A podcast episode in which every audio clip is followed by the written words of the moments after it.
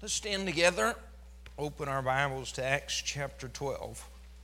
Acts chapter 12. Let's start reading verse 1. Now, about that time, Herod the king stretched forth his hands to vex certain of the church, and he killed James, the brother of John, with the sword. Because he saw it pleased the Jews, he proceeded further to take Peter also. Then were the days of unleavened bread. This is Herod Agrippa the first this is the grandson of Herod the Great. His kingdom extended as far as Herod the Great. Matter of fact, possibly a little further. His influence reached all the way to Tyre Sidon. And we're going to see he was lifted up in pride. Verse 19, he threw Peter in jail. Peter miraculously escapes. And when Herod had sought for him and found him not, he examined the keepers and commanded that they should be put to death. He went down from Judea to Caesarea and there abode. And Herod was highly displeased with them of Tyre and Sidon.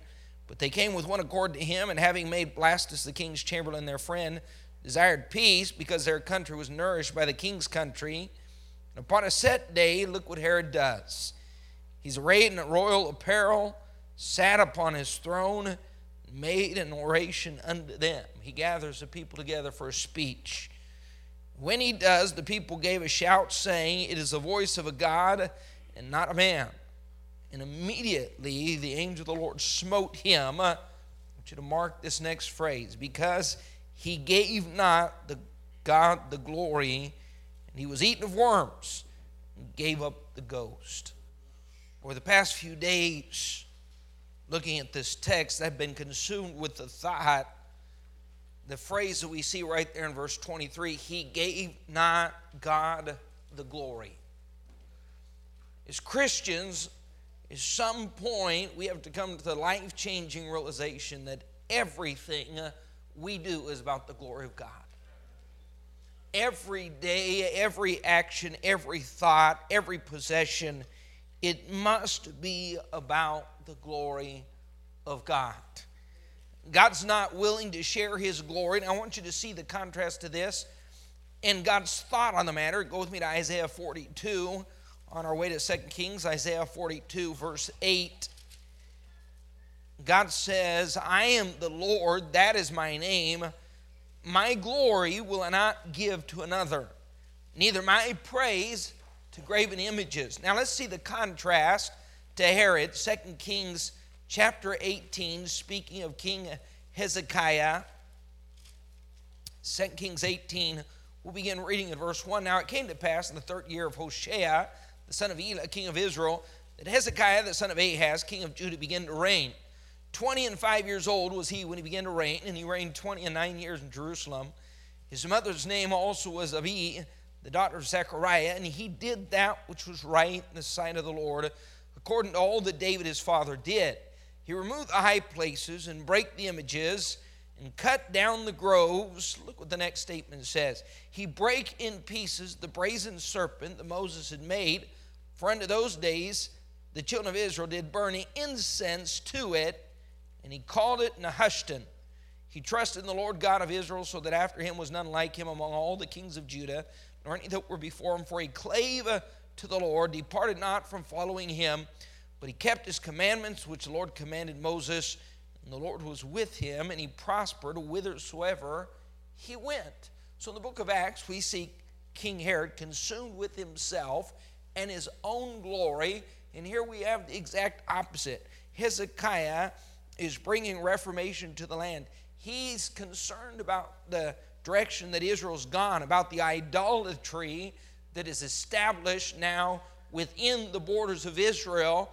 And one of the first things he does when he breaks the high places and the images, he finds the brazen serpent. Now, you remember back in Numbers 21 when the children of Israel lifted up their voice against God's man. They complained, that complaint angered God. He sent serpents, poisonous serpents, and as they bit the people, the people died. They cried out to God for mercy, and God told Moses, I want you to take brass and form it into a serpent put it on a pole, and if the people look, they can live. We know the symbolism in that, but 700 years later, they're still carrying around this brazen serpent. And now, instead of looking back and remembering what God had done for them, they're burning incense to that serpent. He takes it, slams it, breaks it into pieces.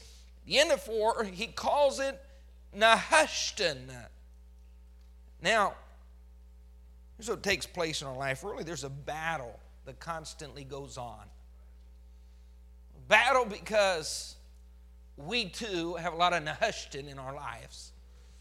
Things of brass that steal God's glory. When you think about Moses taking that all the way through the wilderness and then Joshua into the promised land, and then it probably was handled by the kings, Solomon and David and Saul, and these men, I don't believe, ever had any intention to see this become deified in the hearts and minds of Israel. But that's man's nature.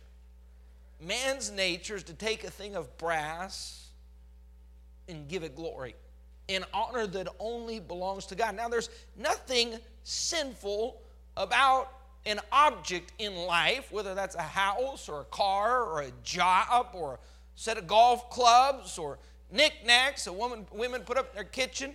None of that is sinful until we give it more importance than God gives. And our lives pretty soon become consumed with bringing honor and glory to something that God says is a thing of brass. Now, I want you to think for just a moment. God wants this earth to be filled with His glory. And after seven billion people have inhabited this planet, gone their own way, done their own thing, the glory of God is the last thing on their mind.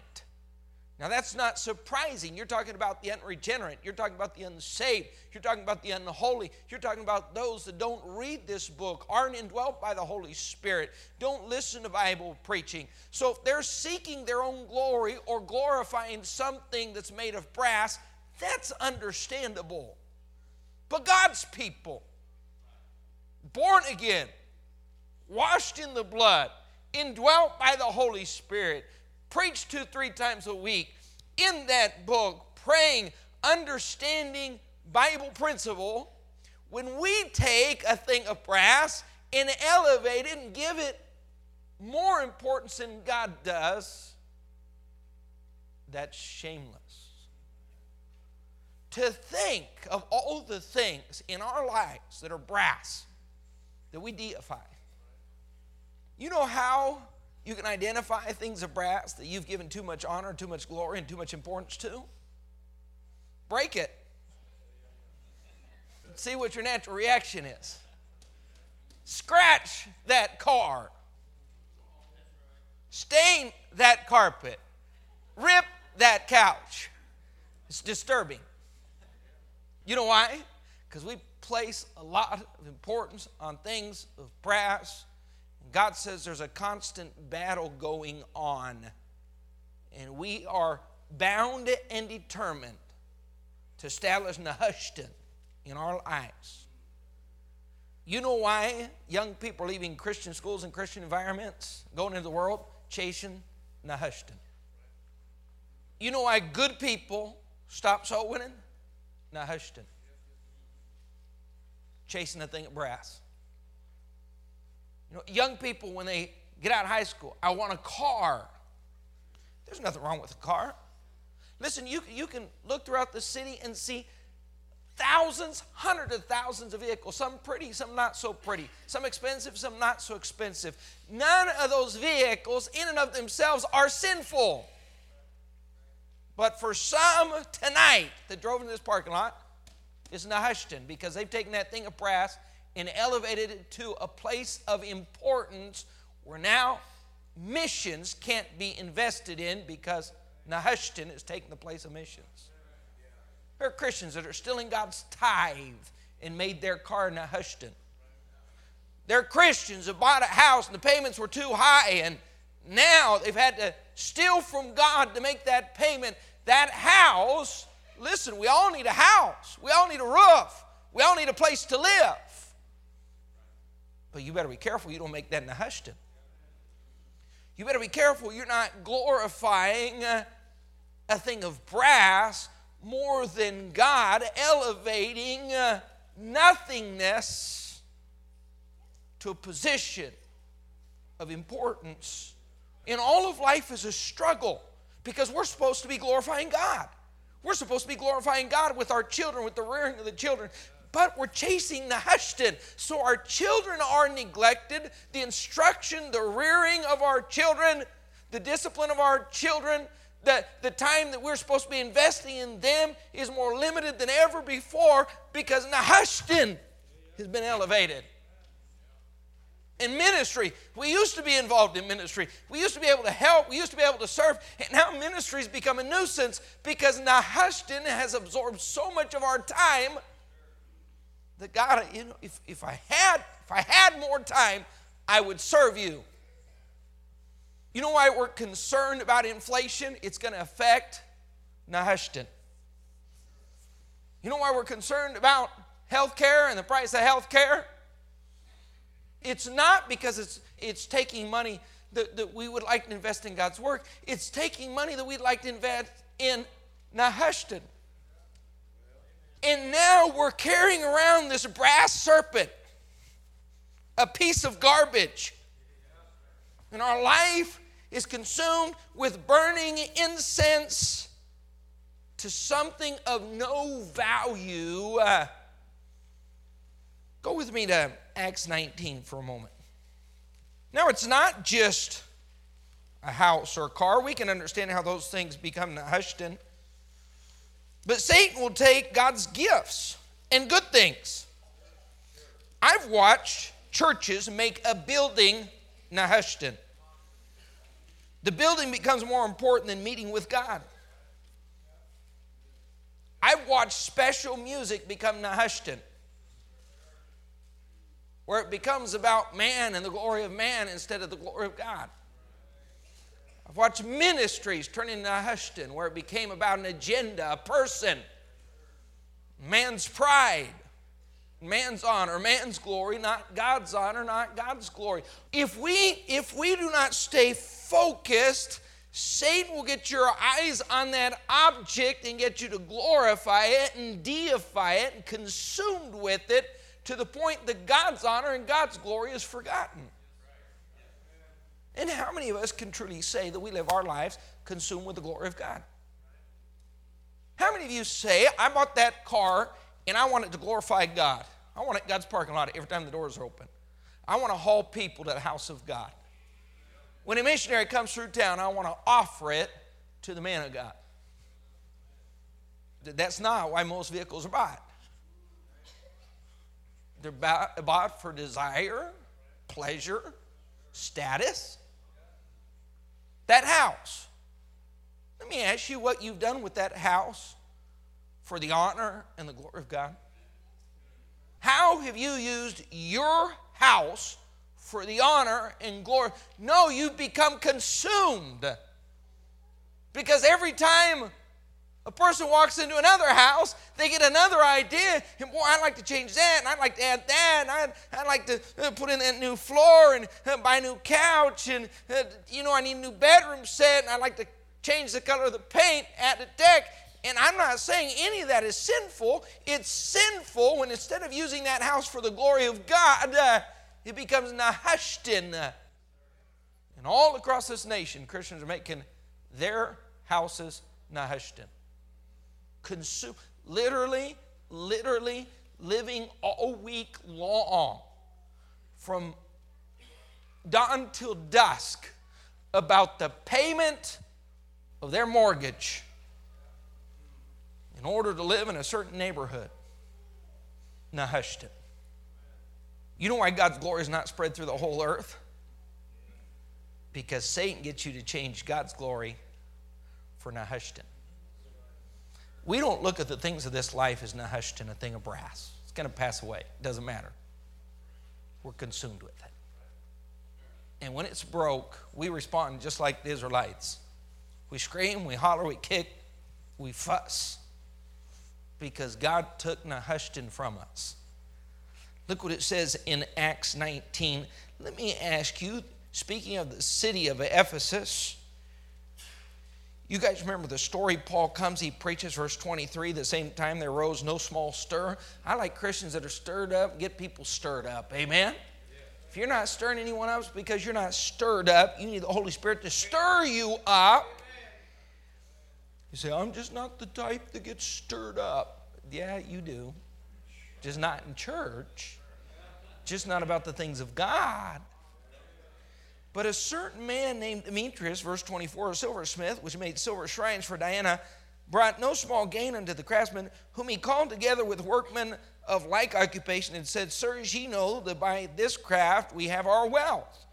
Moreover, ye see in here that not alone at Ephesus, but almost throughout all Asia, this Paul hath persuaded and turned away much people, saying that they be no gods which are made with hands, so that not only this our craft is in danger to be set at naught, but also the temple, the great goddess Diana, should be despised, her magnificence should be destroyed. Now, let me ask you this how silly does this sound to you as a Christian?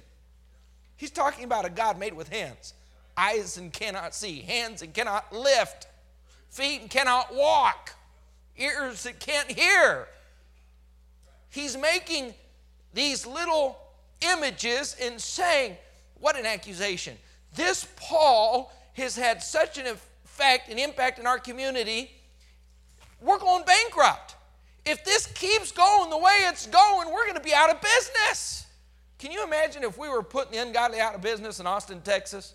Can you imagine if bars were shutting down because of Cap City? Isn't it amazing? All across the city, churches are growing, buildings are being built that supposedly the, the church of God uh, is growing, but wickedness is thriving. Tell me that makes sense. If, if churches, if the church of God was really growing and, and Christianity was really spreading, guess what would happen? Bars would be closed. Those in businesses of wickedness would be shut down. And Paul had such a great impact. Here's the accusation that man is affecting our business. Now, what were they passionate about? What were they stirred up about? Nehushtan. Now, let me ask you this what makes their Nehushtan any different than ours? They're standing up saying, Great is the goddess Diana, and here's what Christians are doing. What a wonderful house I have. What a beautiful car I have. Their lives are screaming, Great is the goddess Nehushtan. Now, here's the problem the work of God, the spread of the gospel, the glory of God always comes at the same price, the same cost. Nehushtan. Remember back with Hezekiah? In order for God to be glorified, Nehushtan has to be destroyed. The spread of the gospel means it's going to cost you something. The glory of God in this church, in our lives, in our homes, and across this city and across this planet, it's going to cost us Nehushtan. Now, what are we not willing to lose for the sake of the gospel? You know why people get nervous missions conference time? It's going to cost them Nehushtan. So it's easy for us to point the finger at these men, these people in this city, the Bible says they're confused. They cause an uproar. They start to scream. Two hours they cry out, Great is the goddess Diana. That's serious. That's committed. Let's have you show the same fever, the same passion as the world shows for Nehushtan. Here's the real principle I want you to get tonight. We have to be consumed about God's glory our lives are supposed to be passionate about the glory of God. There's only one problem. Being passionate about God and His glory means it costs us Nehushtan. How painful it is to see that thing of brass beaten and broken. I want you to think about all we work for in life. Things of brass, it's all brass we bought that house, and if you go in that big high ceiling, you look at the loft out of our living room, you'll see this. I don't know if it's a crack or a tear or whatever it is. The seam coming apart. The house is only eight years old. It's Nehushtan. That's what Nehushtan does. That nice suit that you had, the cot in the spring of the car seat, put a nice little Zorro cut. Just lower than where the suit coat covers. You know how the way it is. It's Nehushtan. Glasses fall and break, your phone slips out of your hand, you left it on the restaurant table or the top of your car, and why are we so disturbed about Nehushtan? Here's what Paul calls Nehushtan. He has a different name for it. Look in Philippians 3. He calls it something totally different. Philippians 3, verse 7. But what things were gain? That's brass. That's the things of this life. What things were gained to me, those I counted loss for Christ. He doubtless I count all things but loss for the excellency of the knowledge of Christ Jesus my Lord for whom I have suffered the loss of all things, and to count them but here's what Paul calls Nehushtan in, in simple English dung. Don't look at me like that. You're from Texas. You know what I'm talking about. You don't have to travel far or drive outside the city to find a cow pasture and a cow patty. You walk over there and if your child thinks about throwing a chip, you say, hey, put that down. How many of you happen to be carrying any of that loss in your pocket tonight? You stuffed a little in your purse, brought some with you. Now, Nehushtan is hard to let loose of, but dung, something totally different. The question is, how you classified in your mind. Because for some, that's my brazen serpent. And for another, it's Nehushtan. But for a sold out, dedicated child of God, he says, I count all things, any gain, any Nehushtan, it's done. This is why the glory of God doesn't consume us. This is why the world's unreached. Do you think about everything we have to reach our city and how little we've actually reached? Everything's at our disposal. From tracts, Bibles, radio, and the team to knock on the doors, the people to preach on the streets. There's only one problem. Nehushtan seems to get in the way you know there's a financial collapse that is coming. You know at some point in your lifetime you'll have to live with less, probably much less. You'll have to tighten your belt, get rid of some unnecessary expenses, find ways to cut corners, and live cheaper, which won't be an issue if you have the right perspective. And the right perspective is it's on Nehushtan anyways. I don't care how fancy that car is, how nice that house is, how soft that carpet is. I don't care if it's a sleep number bed or a pillow top mattress. It's all Nehushtan. They lived without it for 6,000 years. It's Nehushtan. But the problem is not living without it. The problem is when we're not chasing or consumed with the glory of God, we become idol makers just like Demetrius. And we've made that car into an idol. We made that house into an idol. How hard and how long would you weep if you lost it? And all those things you've worked so hard to accumulate would you sacrifice that for the glory of God? Here's what we've said I'm going to separate a little bit of time, a little bit of effort, a little bit of energy to appease my conscience, appease my pastor, pacify the church. And that way I can use 90% of my life chasing Nehushtan. And most of the time that we spend on God, for God, is not about His glory. It's about appeasing our conscience as we chase dung.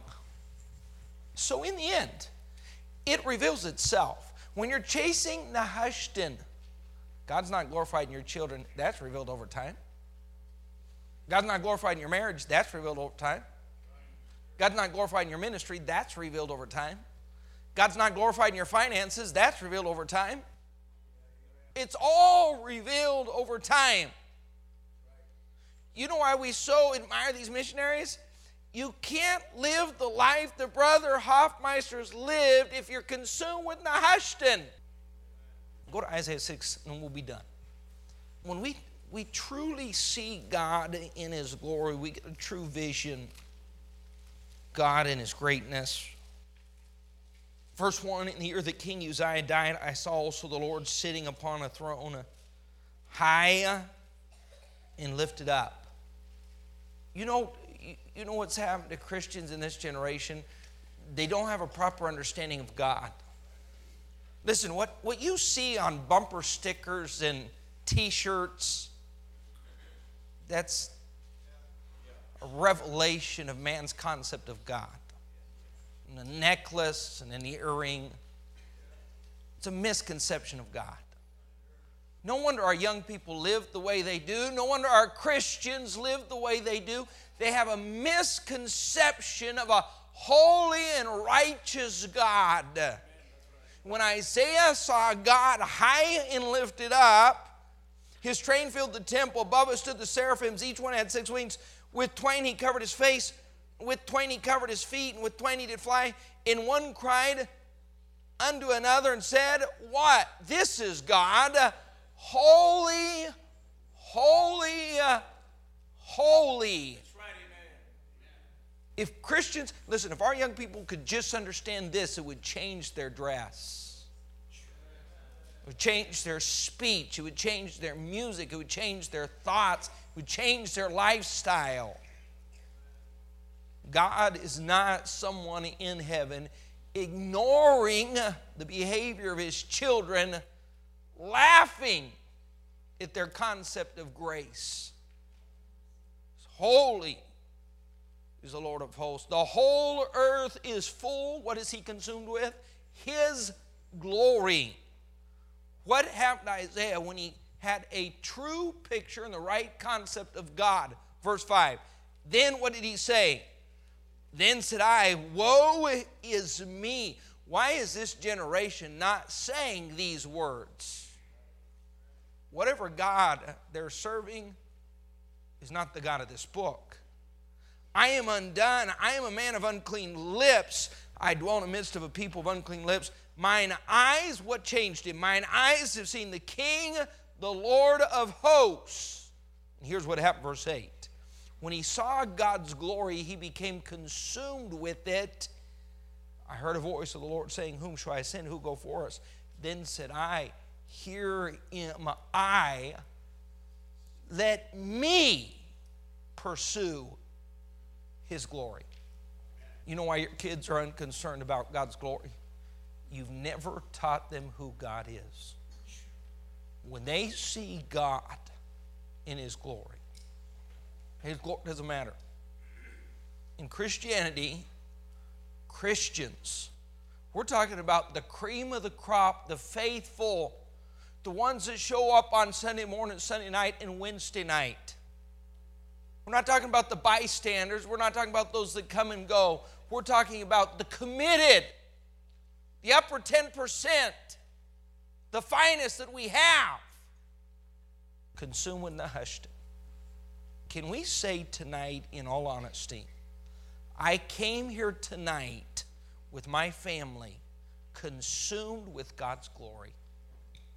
I want God to be glorified in the way I enter the building. I want God to be glorified in my singing.